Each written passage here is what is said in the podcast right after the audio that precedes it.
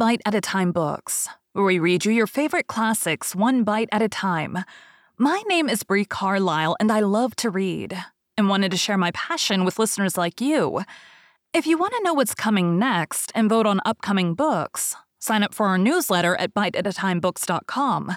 You'll also find our new t shirts in the shop, including podcast shirts and quote shirts from your favorite classic novels. Be sure to follow my show on your favorite podcast platform so you get all the new episodes. You can find most of our links in the show notes. But also, our website, biteatatimebooks.com, includes all of the links for our show, including to our Patreon to support the show, and YouTube, where we have special behind the narration of the episodes. We're part of the Bite at a Time Books Productions Network. If you'd also like to hear what inspired your favorite classic authors to write their novels, and what was going on in the world at the time, check out the Bite at a Time Books Behind the Story podcast, wherever you listen to podcasts. Please note, while we try to keep the text as close to the original as possible, some words have been changed to honor the marginalized communities who've identified the words as harmful, and to stay in alignment with Bite at a Time Books' brand values. Today we'll be reading The First Bite of Phantom of the Opera by Gaston Leroux. Prologue, in which the author of this singular work informs the reader how he acquired the certainty that the opera ghost really existed. The opera ghost really existed. He was not, as was long believed, a creature of the imagination of the artists the superstition of the managers, or a product of the absurd and impressionable brains of the young ladies of the ballet, their mothers, the box keepers, the cloakroom attendants, or the concierge. Yes, he existed in flesh and blood, although he assumed the complete appearance of a real phantom. That is to say, of a spectral shade.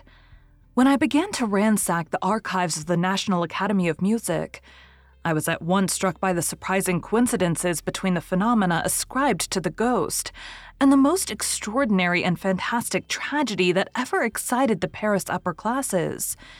And I soon conceived the idea that this tragedy might reasonably be explained by the phenomena in question. The events do not date more than 30 years back, and it would not be difficult to find at the present day, in the foyer of the ballet, old men of the highest respectability men upon whose word one could absolutely rely, who would remember as though they happened yesterday the mysterious and dramatic conditions that attended the kidnapping of Christine Daae, the disappearance of the Vicomte de Chagny, and the death of his elder brother, Count Philippe, whose body was found on the bank of the lake that exists in the lower cellars of the opera on the Rue Scribe side. None of those witnesses had until that day thought that there was any reason for connecting the more or less legendary figure of the opera ghost with that terrible story. The truth was slow to enter my mind, puzzled by an inquiry that at every moment was complicated by events, which at first sight might be looked upon as superhuman. And more than once I was within an ace of abandoning a task in which I was exhausting myself in the hopeless pursuit of a vain image. At last, I received the proof that my presentiments had not deceived me, and I was rewarded for all my efforts on the day when I acquired the certainty that the opera ghost was more than a mere shade. On that day, I had spent long hours over the memoirs of a manager, the light and frivolous work of the too skeptical Moncharmin, who during his term at the opera understood nothing of the mysterious behavior of the ghost, and who was making all the fun of it that he could at the very moment when he became the first victim? Of the curious financial operation that went on inside the magic envelope. I had just left the library in despair when I met the delightful acting manager of our National Academy, who stood chatting on a landing with a lively and well groomed little old man, to whom he introduced me gaily the acting manager knew all about my investigations and how eagerly and unsuccessfully I'd been trying to discover the whereabouts of the examining magistrate in the famous Chagny case, M. Faure.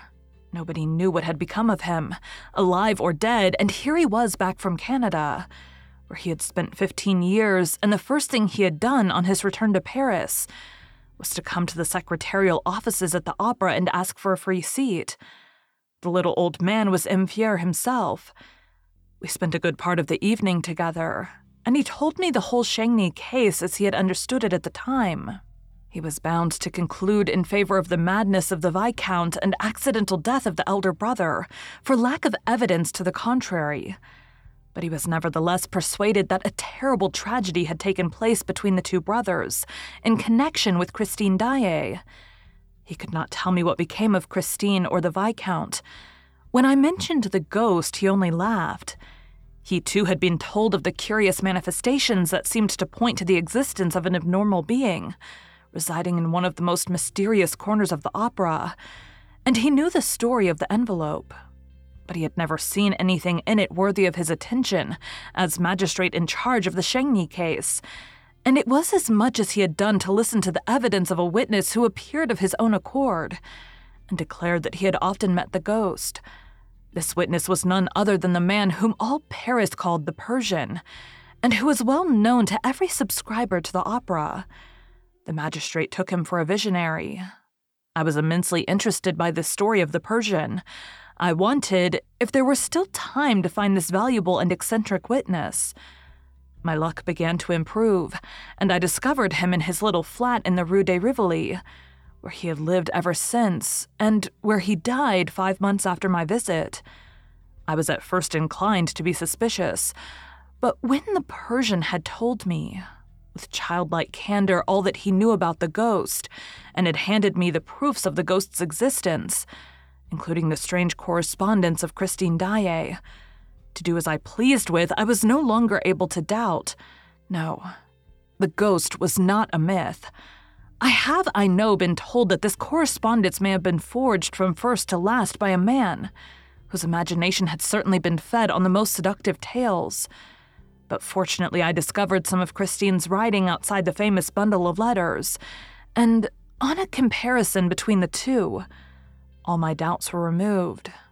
I also went into the past history of the Persian and found that he was an upright man, incapable of inventing a story that might have defeated the ends of justice. This, moreover, was the opinion of the more serious people, who at one time or other were mixed up in the Chagny case who were friends of the Chagny family, to whom I showed all my documents and set forth all my inferences. In this connection, I should like to print a few lines which I received from General D. Sir, I cannot urge you too strongly to publish the result of your inquiry. I remember perfectly that a few weeks before the disappearance of that great singer Christine Daae, and the tragedy which threw the whole of the Faubourg Saint Germain into mourning, there was a great deal of talk in the foyer of the ballet on the subject of the ghost, and I believe that it only ceased to be discussed in the consequence of the later affair that excited us all so greatly. But if it be possible, as after hearing you I believe, to explain the tragedy through the ghost, then I beg you, sir, to talk to us about the ghost again Mysterious though the ghost may at first appear, he will always be more easily explained than the dismal story in which malevolent people have tried to picture two brothers killing each other who had worshipped each other all their lives. Believe me, etc. Lastly, with my bundle of papers in hand, I once more went over the ghost's vast domain, the huge building which he had made his kingdom. All that my eyes saw, all that my mind perceived corroborated the Persian's documents precisely, and a wonderful discovery crowned my labors in a very definite fashion. It will be remembered that later, when digging in the substructure of the opera, before burying the phonographic records of the artist's phone, the workmen laid bare a corpse. While I was at once able to prove that this corpse was that of the opera ghost, I made the acting manager put this proof to the test with his own hand and it is now a matter of supreme indifference to me if the papers pretend that the body was that of a victim of the commune. The wretches who were massacred under the commune in the cellars of the opera were not buried on this side. I will tell where their skeletons can be found in a spot not very far from that immense crypt which was stocked during the siege, with all sorts of provisions. I came upon this track just when I was looking for the remains of the opera ghost, which I should never have discovered but for the unheard of chance described above. But we will return to the corpse and what ought to be done with it. For the present, I must conclude this very necessary introduction by thanking M. Mifroid, who was the commissary of police called in the first investigations after the disappearance of Christine Daae, M. Remy, the late secretary, M. Mercier, the late acting manager, M. Gabriel, the late chorus master, and more particularly, Madame la Baronne de Castelot Barbezac, who was once the little Meg of the story, and who is not ashamed of it, most charming star of our admirable corps de ballet, the eldest daughter of the worthy Madame Giry, now deceased, who had charge of the ghost's private box.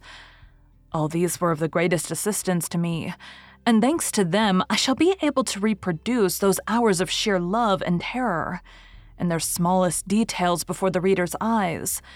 And I should be grateful indeed if I omitted, while standing on the threshold of this dreadful and voracious story, to thank the present management, the opera, which was so kindly assisted me in all my inquiries, the M. Messager in particular, together with M. Gabion, the acting manager and that most amiable of men, the architect entrusted with the preservation of the building, who did not hesitate to lend me the works of Charles Garnier, although he was almost sure that I would never return them to him.